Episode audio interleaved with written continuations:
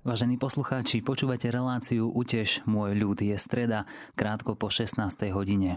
Túto reláciu pre vás každé dva týždne pripravuje pápežská nadácia ACN, pomoc trpiacej cirkvi, ktorá už viac ako 70 rokov pomáha všetkým trpiacim na celom svete, tam, kde sú prenasledovaní pre svoje vierovýznanie alebo trpia existenčnou núzou. Od mikrofónu vás pozdravuje Jan Tkáč a Ľudmila Brezová. Aj na Slovensko prichádza správa o stave náboženskej slobody vo svete za posledné dva roky. Je to správa, ktorá približuje stav náboženskej slobody na celom svete. To, ako v jednotlivých krajinách sveta, v 196 krajinách, majú ľudia možnosť a slobodu vyznávať svoju vieru slobodne a bez ohrozenia. Aj o tom sa dnes budeme rozprávať. Budeme hovoriť o základných zisteniach, o tom, čo je to vlastne náboženská sloboda, Povieme si o troch kategóriách krajín, ktoré sa v tejto správe nachádzajú, e, ale aj niekoľko pozitívnych zistení. No a pozveme vás aj na online predstavenie tejto udalosti. O týchto všetkých témach sa budem rozprávať s mojou kolegyňou Ľudmilou Brezovou.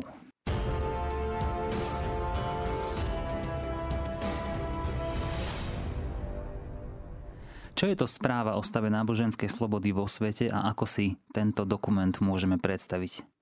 Ak by som to mala tak stručne zhrnúť, tak tá správa o stave náboženskej slobody vlastne predstavuje výsledky niekoľkoročného hĺbkového výskumu prenasledovania a diskriminácie miliónov ľudí vo svete, čiže ľudí, ktorí trpia na základe svojho náboženského presvedčenia.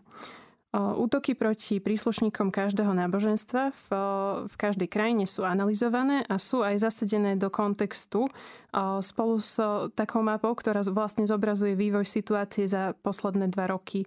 Táto mapa tak odstupňováva vlastne akoby tri rozličné, rozličné situácie, v ktorých sa nachádzajú tieto krajiny podľa stupňa, do akého sú vlastne náboženské presvedčenia ľudí v, žijúcich v tejto krajine ohrozované. ACEN vydáva túto správu už od roku 1999, pričom je vlastne jedinou medzinárodnou katolickou inštitúciou, ktorá pravidelne skúma a analýzuje teda situáciu v oblasti náboženskej slobody vo všetkých 196 krajinách na celom svete. Čiže No a správa z tohto roku, 2021, predstavuje vlastne už 15. vydanie tejto správy o stave náboženskej slobody vo svete.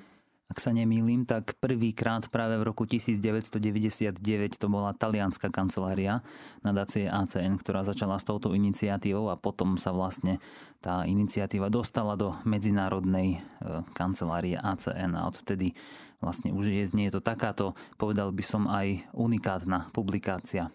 Ale povedz nám, prečo vlastne túto správu nadácia ACN vydáva a e, prečo je dôležité tejto téme venovať také veľké množstvo energie.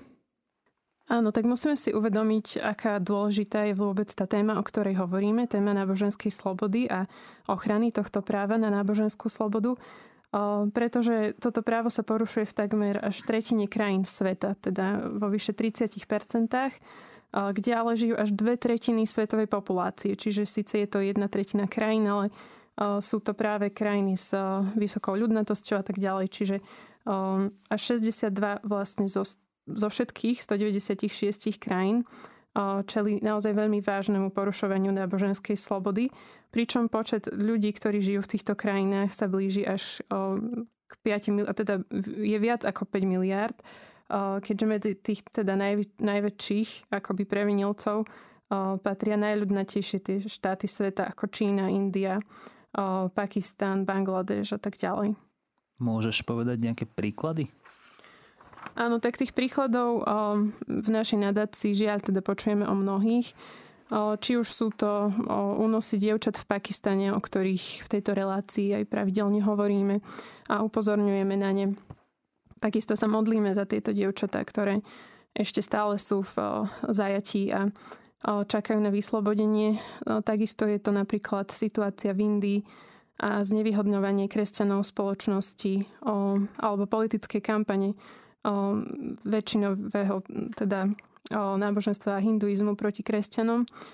Alebo je to Mozambik, kde naozaj už rátajú mŕtvych na tisíce.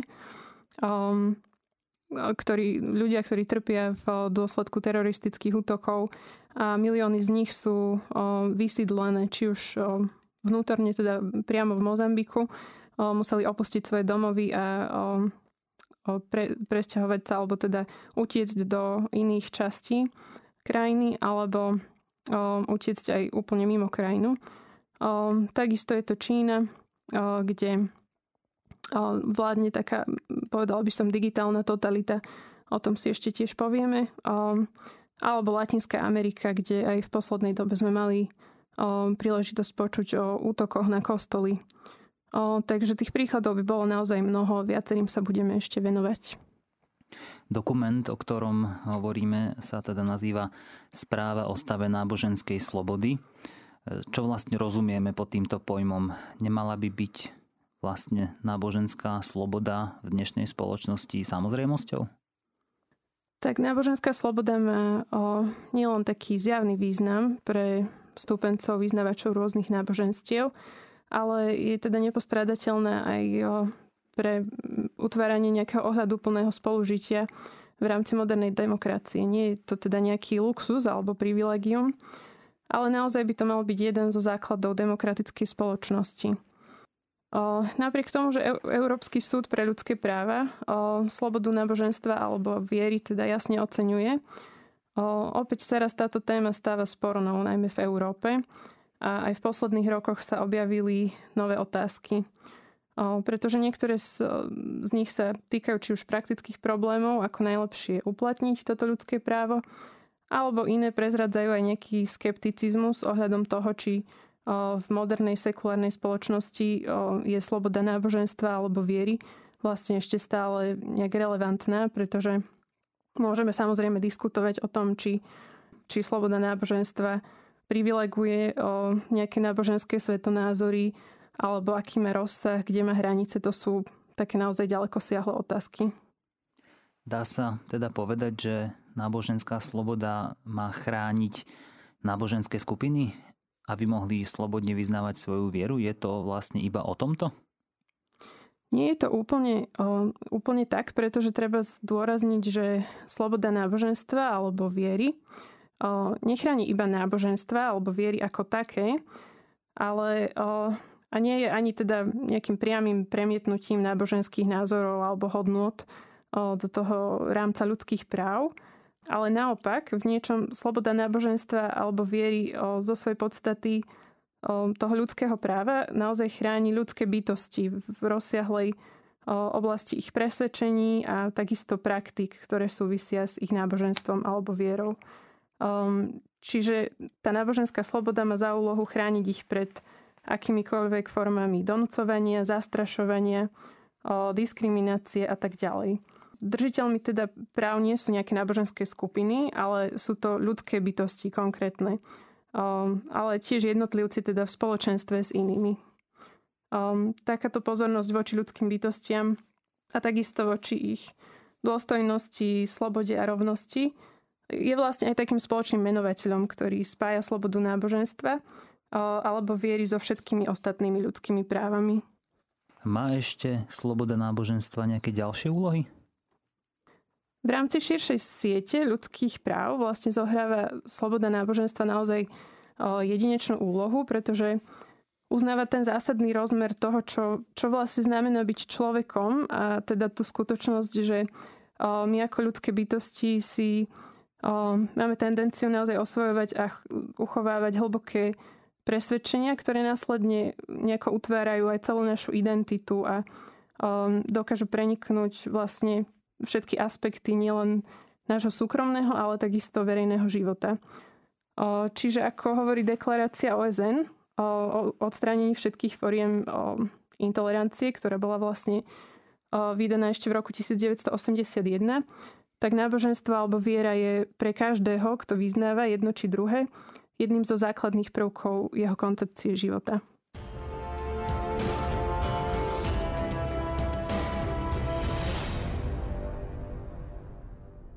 Jan, prejdeme teraz k hlavným zisteniam tejto správy o stave náboženskej slobody vo svete. Čo sú také hlavné zistenia, ktoré prináša správa vydávaná v tomto roku?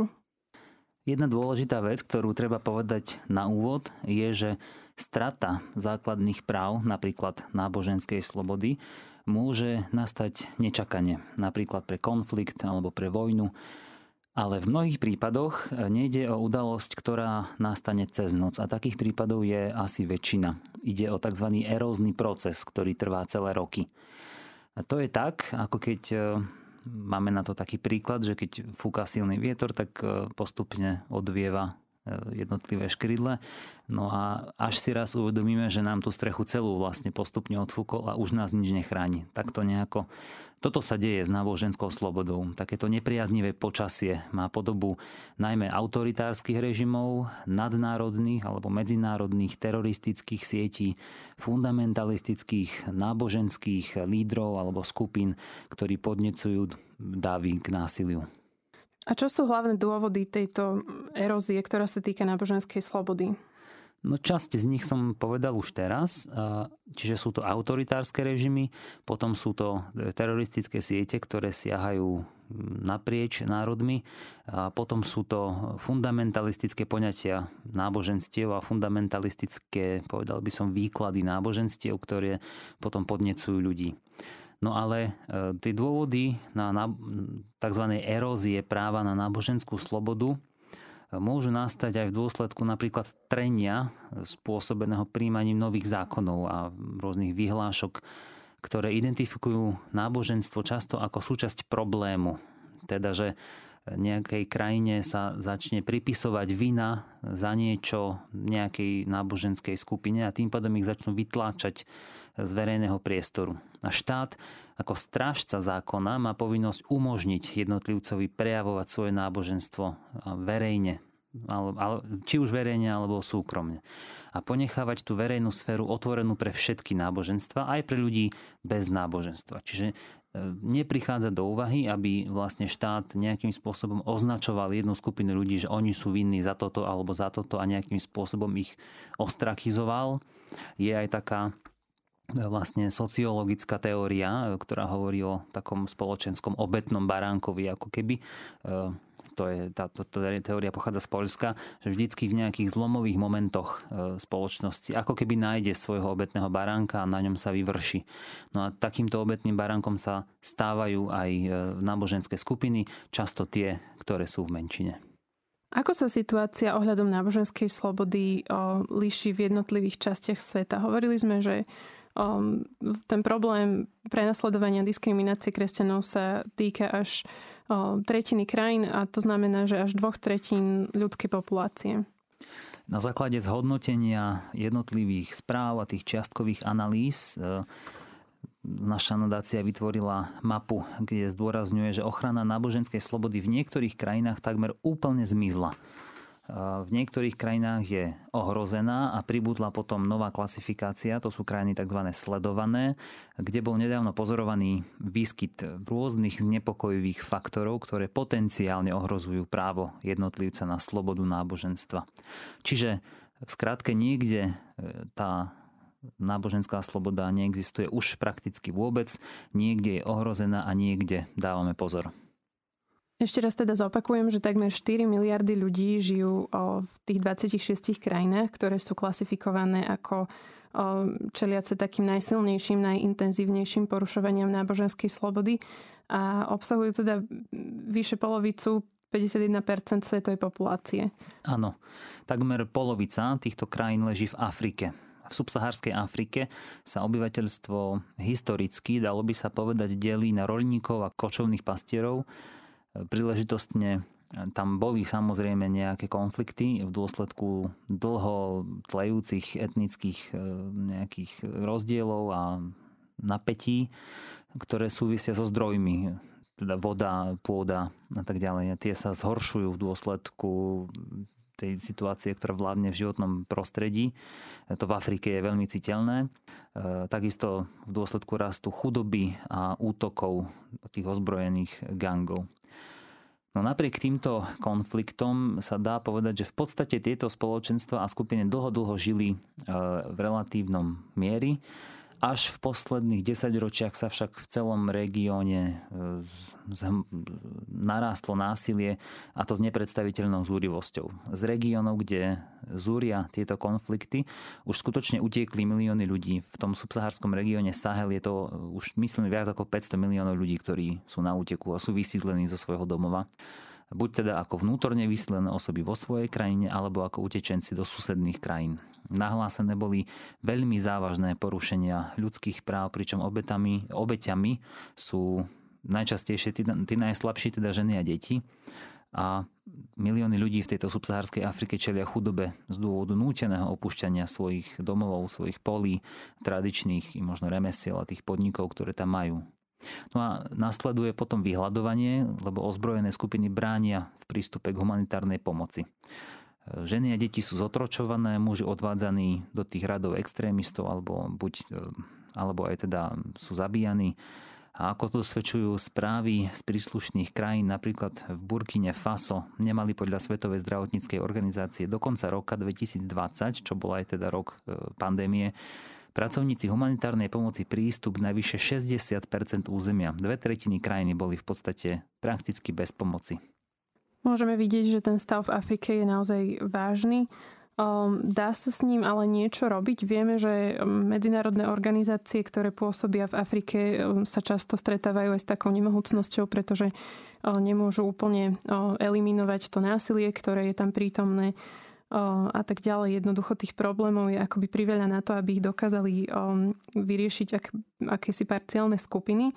Um, ale dôležitá je aj tá otázka štátu, pretože ako si už spomínal, tak štát naozaj zohráva v tej ochrane náboženskej slobody um, veľmi takú dôležitú rolu. Ako sa k tomuto právu na, náboženskú slobodu stávajú predstavitelia štátov v Afrike? Je to tak, ako si povedala je toho príliš veľa na niektoré krajiny. Je tam chudoba, je tam ekonomická kríza, je tam terorizmus, je tam klimatická zmena, je tam COVID. To je, toto ani my by sme nezvládli v vyspelom západe, veľmi pravdepodobne. Vlády buď nie sú schopné, ale v niektorých prípadoch ani nie sú ochotné, ukazuje sa, riešiť tento problém. V porovnaní s miestnymi ozbrojenými silami sú oveľa lepšie vybavené tie džihadistické skupiny, ktoré financujú, ktoré sú proste z rôznych zdrojov financované a e, robia únosy, plienia, nelegálne obchodujú s ľuďmi, e, využívajú obchod aj s nerastnými surovinami, čiže tam sú siete, ktoré to veľmi štedro podporujú. Len nedávno boli vytvorené nad, také nadnárodné jednotky, ktoré vlastne pomáhajú miestnym vládam. Vidíme, že tá náboženská sloboda v Afrike trpí najmä z dôvodu násilia, ktoré je spôsobené spormi medzi tými národnými spoločenstvami a džihadistami. No v Ázii spôsobujú prenasledovanie náboženských skupín najmä marxistické diktatúry. V Číne a v Severnej Koreji, ktoré, ktoré sú teda takými najvýznamnejšími um, previnilcami v vozdovkách, čo sa týka náboženskej slobody, tak naozaj tam nejestvuje um, ani ten pojem um, náboženskej slobody ako ľudského práva. Um, môžeš nám povedať o tom niečo viac? Áno, treba ešte povedať, že e, takéto ľavicové prúdy e, sú aj v Afrike. Oni podľa slov niektorých e, odborníkov sa tam v podstate importujú z Číny. A to by bola samostatná debata. Je pravda, že Čína má obrovský ekonomický záujem o Afriku, a ktorý sa už, už v podstate prakticky realizuje, ale hovorím, to by bolo, to by bolo nadlho. Je faktom, že, že tam, kde sa rozmáha ľavicová ideológia, tak potom automaticky prichádza potom tá náboženská nesloboda. Čo sa týka krajín ako Čína, Severná Korea, tak v Severnej Koreji to myslím si, že všetci dobre vieme, sa neuznávajú asi že žiadne ľudské práva a ten režim sa zameriava na v podstate vyhľadenie akékoľvek skupiny, ktorá ohrozuje kult osobnosti toho vládcu e, autoritárskeho e, a osobitne tvrdou sa zaobchádza s kresťanmi. V tomto smere sa ten režim dá v podstate definovať ako, ako vyhľadzovací. Čo sa týka Číny, z 1,4 miliardy obyvateľov Číny sa takmer, a to je veľmi prekvapivé, takmer 900 miliónov ľudí hlási k nejakej forme spirituality e, či náboženstva. Lenže štátna kontrola je tam neúprostná. Dokonca e, už bolo počuť aj z rôznych zdrojov, že že v Číne je viac, už je viac kresťanov ako členov komunistickej strany. Lebo kresťanstvo sa tam rozvíja veľmi rýchlo, všade tam v podstate, kde trpí. Ale Čína, keďže je ohromným spôsobom ekonomicky silná a technologicky vyspelá, čo vlastne dovolili aj, aj západné národy, tak tá nadvláda sa uskutočňuje prostredníctvom masového sledovania. Vrátane toho, že oni zneužívajú moderné technológie, vylepšené umelou inteligenciou. Majú tam systém sociálneho kreditu, ktorý odmenuje a trestá správanie jednotlivca a dejú sa tam súrové zákroky voči náboženským a etnickým skupinám. Ako napríklad prakticky um, Čína vlastne uvádza do praxe tieto svoje, vlastne tú štátnu kontrolu nad ľuďmi? No oni zneužívajú moderné technológie a sledujú v podstate každé rozhodnutie človeka. Je to taká, povedal by som, Orvelovčina. E, nám sa to naozaj ani, ani nesnívali také veci. Jednoducho, keď človek tam používa moderné technológie, čo musí každý, lebo už taký je svet, tak každý jeden krok sledujú, každý občan má pridelené svoje číslo a oni ho monitorujú, s kým sa stretáva, aké robí rozhodnutia, čo si nakupuje, čo píše, aké stránky si pozerá, aké správy číta. Na základe toho potom dostáva body, keď to tak zjednodušíme. No a keď tie body, keď tých bodov má málo, sú mu odopreté niektoré veci, niektoré práva, aj vzdelanie, cestovanie, nákupy. A tak vlastne veľmi efektívne týmto sledovaním spôsobuje tá komunistická diktatúra, že keď sa napríklad dvaja ľudia chcú stretnúť, tak je to, môže byť vlastne ohrozenie pre toho druhého. Že ak má niekto nízky ten sociálny kredit, tak vlastne on sám je ako keby izolovaný, lebo keď sa s niekým stretne, povedzme, že sa tam nejaký kresťan tajne stretne s iným kresťanom, tak ten druhý človek môže zase mať ten kredit znížený. A takto veľmi efektívnym spôsobom vlastne rozbíjajú tie spoločenstva. Toto potvrdzuje aj taký praktický príklad, pretože sama mám nejakých priateľov v Číne a um, je zaujímavé už len to, že keď neboli v Číne, ale boli v Európe, tak vlastne sociálne siete mohli používať neobmedzenie a Um, teda veľmi často som ich tam mohla vidieť online, ale uh, keď už iš, prišli vlastne naspäť do Číny, tak um, naozaj tam uh, hlavne v niektorých častiach Číny um, sú aj zakázané. Je zakázané používanie niektorých z týchto sociálnych sietí, ktoré ten štát považuje akoby za príliš nebezpečné uh, pre tú svoju kontrolu. Čiže um, sú to naozaj také um, veľmi praktiky, ktoré zasahujú do súkromia ľudí, ale nie je to všetko ani zďaleka, čo Čína robí. Aké sú ešte tie ďalšie? Áno, e, ukazuje, ako ukazuje regi, regionálna analýza, tak komunistická strana Číny má jeden z najrozsiahlejších a najúčinnejších štátom prevádzkovaných prostriedkov na kontrolu náboženstva, aký sa v súčasnosti využíva kdekoľvek. Obzvlášť e, je to zjavné na masovom zadržiavaní a na takých násilných prevýchovných programoch, ktoré postihujú vyše milióna väčšinou moslimských etnických Ujgurov v provincii Xinjiang. Oni tam majú teda skutočne, dalo by sa povedať, také koncentračné tábory. Nevedno úplne, čo sa tam deje a nezdá sa, že by tam teda prebiehalo ako masové vyvražďovanie ale je pravda, že tých neprispôsobivých občanov a napríklad týchto moslimských Ujgurov e, jednoducho zviezli na jedno miesto a tam sa ich snažia nejakým spôsobom v podstate vymeniť mozgy, prevychovať ich a násilne ako ich presvedčiť na tú komunistickú ideológiu. Hoci je v Číne asi 30 miliónov moslimov, z toho asi 13 miliónov Ujgurov, ktorí sú stúpencami tej sunnickej vetvy islamu. Niektoré sunnické moslimské štáty sa napríklad nesnažia svojich e, tých súvercov chrániť, ale napríklad spolupracujú skôr s tými čínskymi úradmi, keď e, napríklad deportujú naspäť utečencov. To je zase taká, možno taký aspekt nepríjemný politicky a zo všetkých členských štátov OSN vlastne iba Spojené štáty a Kanada nazvali toto konanie Číny genocidou. Každé z týchto krajín, o ktorých hovoríme, má vlastne také svoje špecifické problémy. V Číne a v Indii je to, sú to tie marxistické režimy, v Afrike teroristické skupiny a ďalšie problémy. Um, je ale niečo také aj, čo majú tieto krajiny spoločné, čo sa týka problémov um, s náboženskou slobodou? Áno, spoločným menovateľom všetkých krajín, ktoré my sme zaradili do tej červenej kategórie, a ten najviditeľnejší je, že vždycky trpia tí najzraniteľnejší. Častokrát sú to práve ženy a dievčatá, ktoré vyznávajú v úvodzovkách nesprávne náboženstvo. A tie sú unášané, znásilňované a nutené zmeniť vieru v rámci tzv. násilných konverzií. To sa stalo v Pakistane, stáva sa to v Pakistane niekoľkokrát, stalo sa to aj naposledy v apríli 2020 a potom myslím v septembri alebo v oktobri 2020 a to, len, to sú len dva prípady, o ktorých vieme. To bola Majra Shahbas a potom e, Huma Yunus.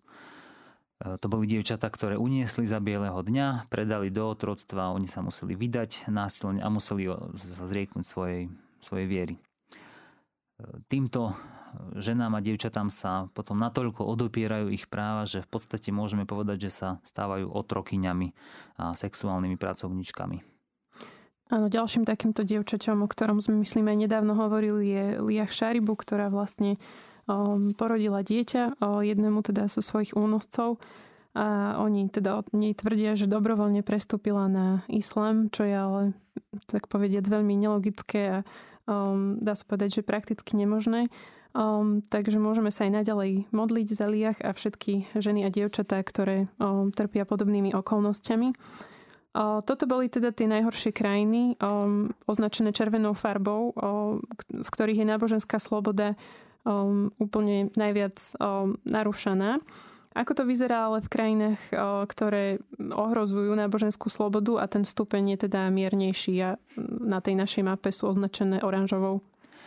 Áno, 1,2 miliardy ľudí žije v 36 krajinách, kde náboženská sloboda nie je úplná a neústavne zaručená. A v týchto krajinách žije asi 16% všetkých ľudí na svete. Krajiny, kde sa situácia v tom sledovanom období za posledné dva roky zhoršila a dostali sa do oranžovej klasifikácie, to sú najmä tie, ktoré prijali zákony s nerovnakým prístupom k náboženským skupinám. Tam eh, boli také ilúzie o novonájdených slobodách v dôsledku prémien spoločnosti, či už v severoafrických alebo levánskych krajinách. Eh, tento proces sa volal Arabská jar a tie sny v podstate o demokratizácii, o novej, novej spoločnosti sa rozplynuli, keď tie vlády začali čoraz viac uplatňovať e, v podstate už bez tak reštriktívne zákony, aby ukázali svoju moc. Čiže ten demokratizačný proces nevyšiel úplne tak, ako si niektorí mysleli a tie krajiny ovládla nejaká ideológia a zvýšil sa aj tlak na predstaviteľov rôznych náboženstiev. Dá sa povedať, že taký príklad tohto vidíme aj v Turecku, nie? V podstate áno. Môžeme povedať, že prezident Erdogan sa v sledovanom období e, za tie posledné dva roky odklonil. To je taký príklad, že sa odklonil od toho sekulárneho charakteru Turecka a v podstate začal propagovať Turecko ako moslimskú krajinu a dostal Turecko v podstate do pozície, alebo poz, pozicionuje ho ako globálneho sunnického lídra. Svedčí o tom aj premena chrámu Hagia Sofia, čo bol prastarý kresťanský chrám, bola dohoda, že je to múzeum, bolo, sa urobil kompromis, no a už je zrazu z toho mešita. A ďalším príkladom je, je to, že v podstate islám sa presadzuje v každom aspekte verejného života. Akým spôsobom do tejto situácie vlastne prispieva táto pandémia koronavírusu, v ktorej ešte stále sa nachádzame? Má aj ona dočinenia s potlačaním náboženských slobôd? Áno, pandémia covidu na celom svete prevrátila rôzne tradičné postupy v oblastiach ako je zdravotná starostlivosť, správa štátu, hospodárstvo s často závažnými dôsledkami pre ľudské práva, vrátane práva na náboženskú slobodu v tej správe máme časť, ktorá sa volá kontext ku COVID-19 v menej rozvihnutých oblastiach sveta. Táto choroba nielenže odhalila skryté slabé stránky spoločnosti, ale zhoršila už aj tie jestvujúce krehkosti spôsobené chudobou, korupciou, zraniteľnými štátnymi štruktúrami. Teroristické skupiny a tí islamisti, extrémisti, džihadisti napríklad v Afrike využili vo svoj prospech nepozornosť e, štátov, keďže riešili tie krízy. Oni zvýšili počet násilných útokov a upevnili svoje územné zisky a tým pádom nadobudli aj nových členov, lebo oni verbujú stále nových. A tie predchádzajúce spoločenské predsudky voči náboženským menšinám viedli potom k zvýšenej diskriminácii. Presuniem sa naspäť do Pakistanu, kde niektoré organizácie vedome obchádzali podľa informácií, ktoré my sme dostali, vedome obchádzali kresťanské štvrte, zablokovali potravinovú a lekárskú pomoc e, pre členov menšinových náboženských spoločenstiev, nie len pre kresťanov. Ovplyvňuje tento problém iba chudobné krajiny, akým je napríklad spomínaný Pakistán, Afrika a tak ďalej, alebo, alebo aj bohatšie a slobodné krajiny, povedzme v Európe? Tak čo sa týka covidu, e, ten samozrejme ovplyvnil celý svet. E, tie chudobné krajiny ovplyvnil veľmi výrazne.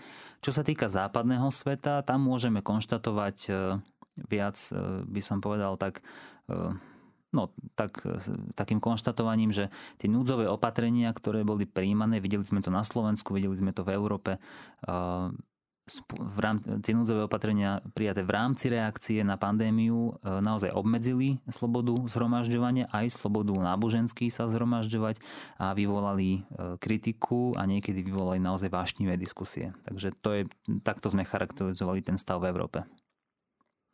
Poslednou skupinou, ktorá patrí um, teda do tých troch, um, v rámci ktorých rozčlenujeme krajiny podľa um, miery um, narušenia náboženskej slobody, um, sú tzv. sledované krajiny.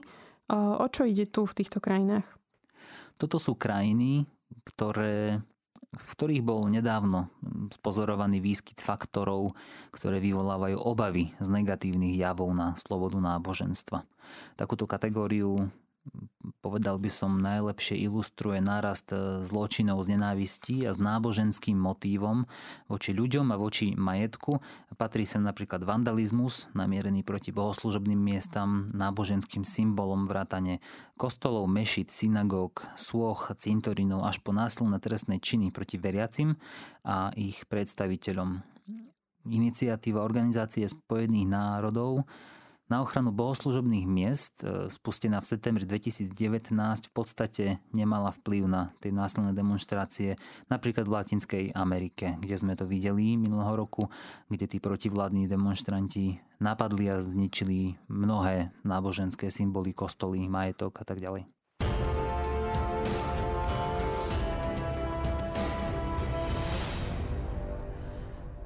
V tejto správe o stave náboženskej slobody z 2021, o ktorej je dnešná relácia Utiež môj ľud, sa našli ale aj pozitívne zmeny. Ľudmila, aké sú to? Tak za tie dva roky, teda za to sledované obdobie v tomto, v tomto čase sa ukázal aj určitý pokrok určite najmä v medzináboženskom dialógu. A takisto vlastne zistilo sa, že čoraz dôležitejšiu úlohu vlastne zohrávajú náboženskí lídry pri, či už pri mediácii alebo aj riešení nepriateľstiev a rôznych vojnových konfliktov. Takou veľmi pozitívnou udalosťou v tomto období posledných rokov je vlastne zblíženie sa medzi kresťanmi a moslimami práve pod vedením nášho pápeža Františka. Ten v roku 2019 sa stretol s vodcom sunnického moslimského sveta, s veľkým imámom Ahmadom al-Taibom z al-Azharu.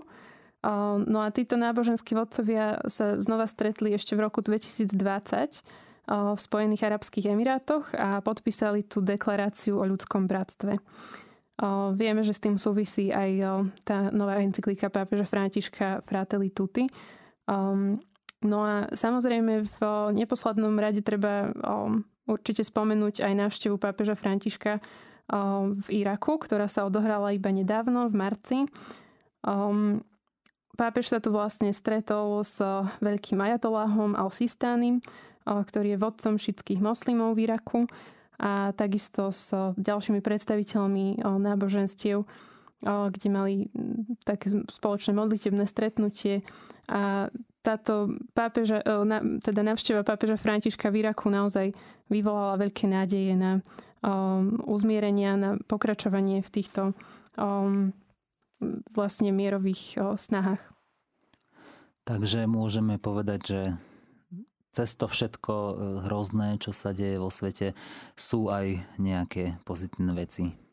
Určite áno a um, aj keď teda hovorím najmä o tých náboženských lídroch, tak netreba zabúdať ani na to, že uh, stále je to aj o konkrétnych ľuďoch a aj my v našej nadácii sa často stretávame s príkladmi veľmi peknej spolupráce a takej vzájomnej ochrany. Vieme, že aj v Pakistane nedávno kresťania, keď potrebovali ochranu počas veľkonočných sviatkov, tak aj moslimovia sa zapojili a vlastne ako dobrovoľníci pracovali ako takí SBS-kári, povedzme, v, pred kostolmi, aby vlastne v pokoji mohli prebehnúť bohoslužby.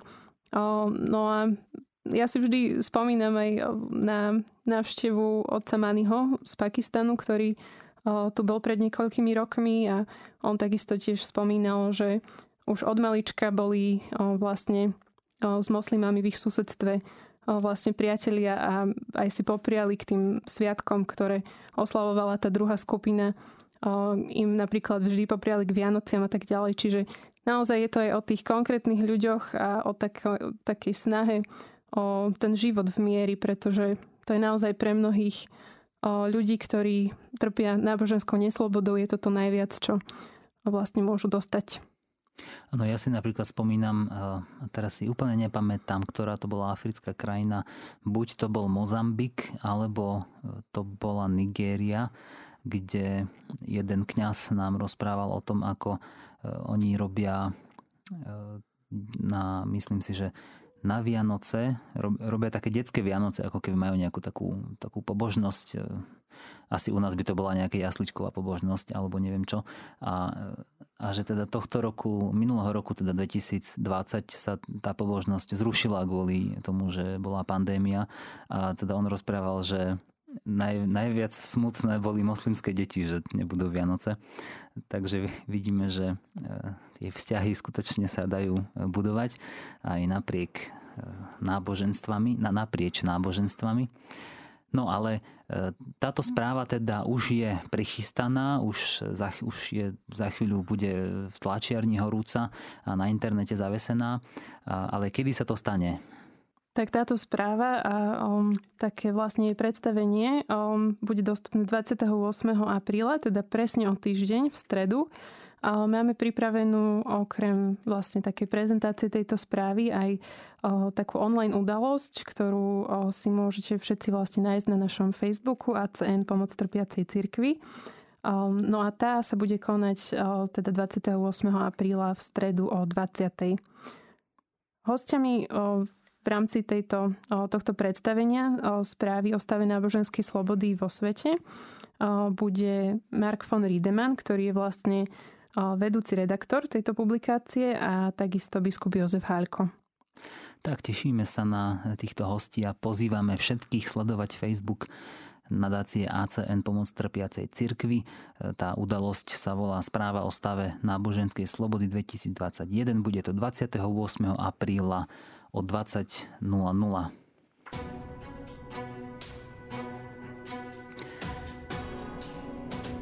Vážení priatelia, počúvali ste reláciu Utež môj ľud, ktorú pre vás každé dva týždne pripravuje pápežská nadácia ACN Pomoc trpiacej cirkvi.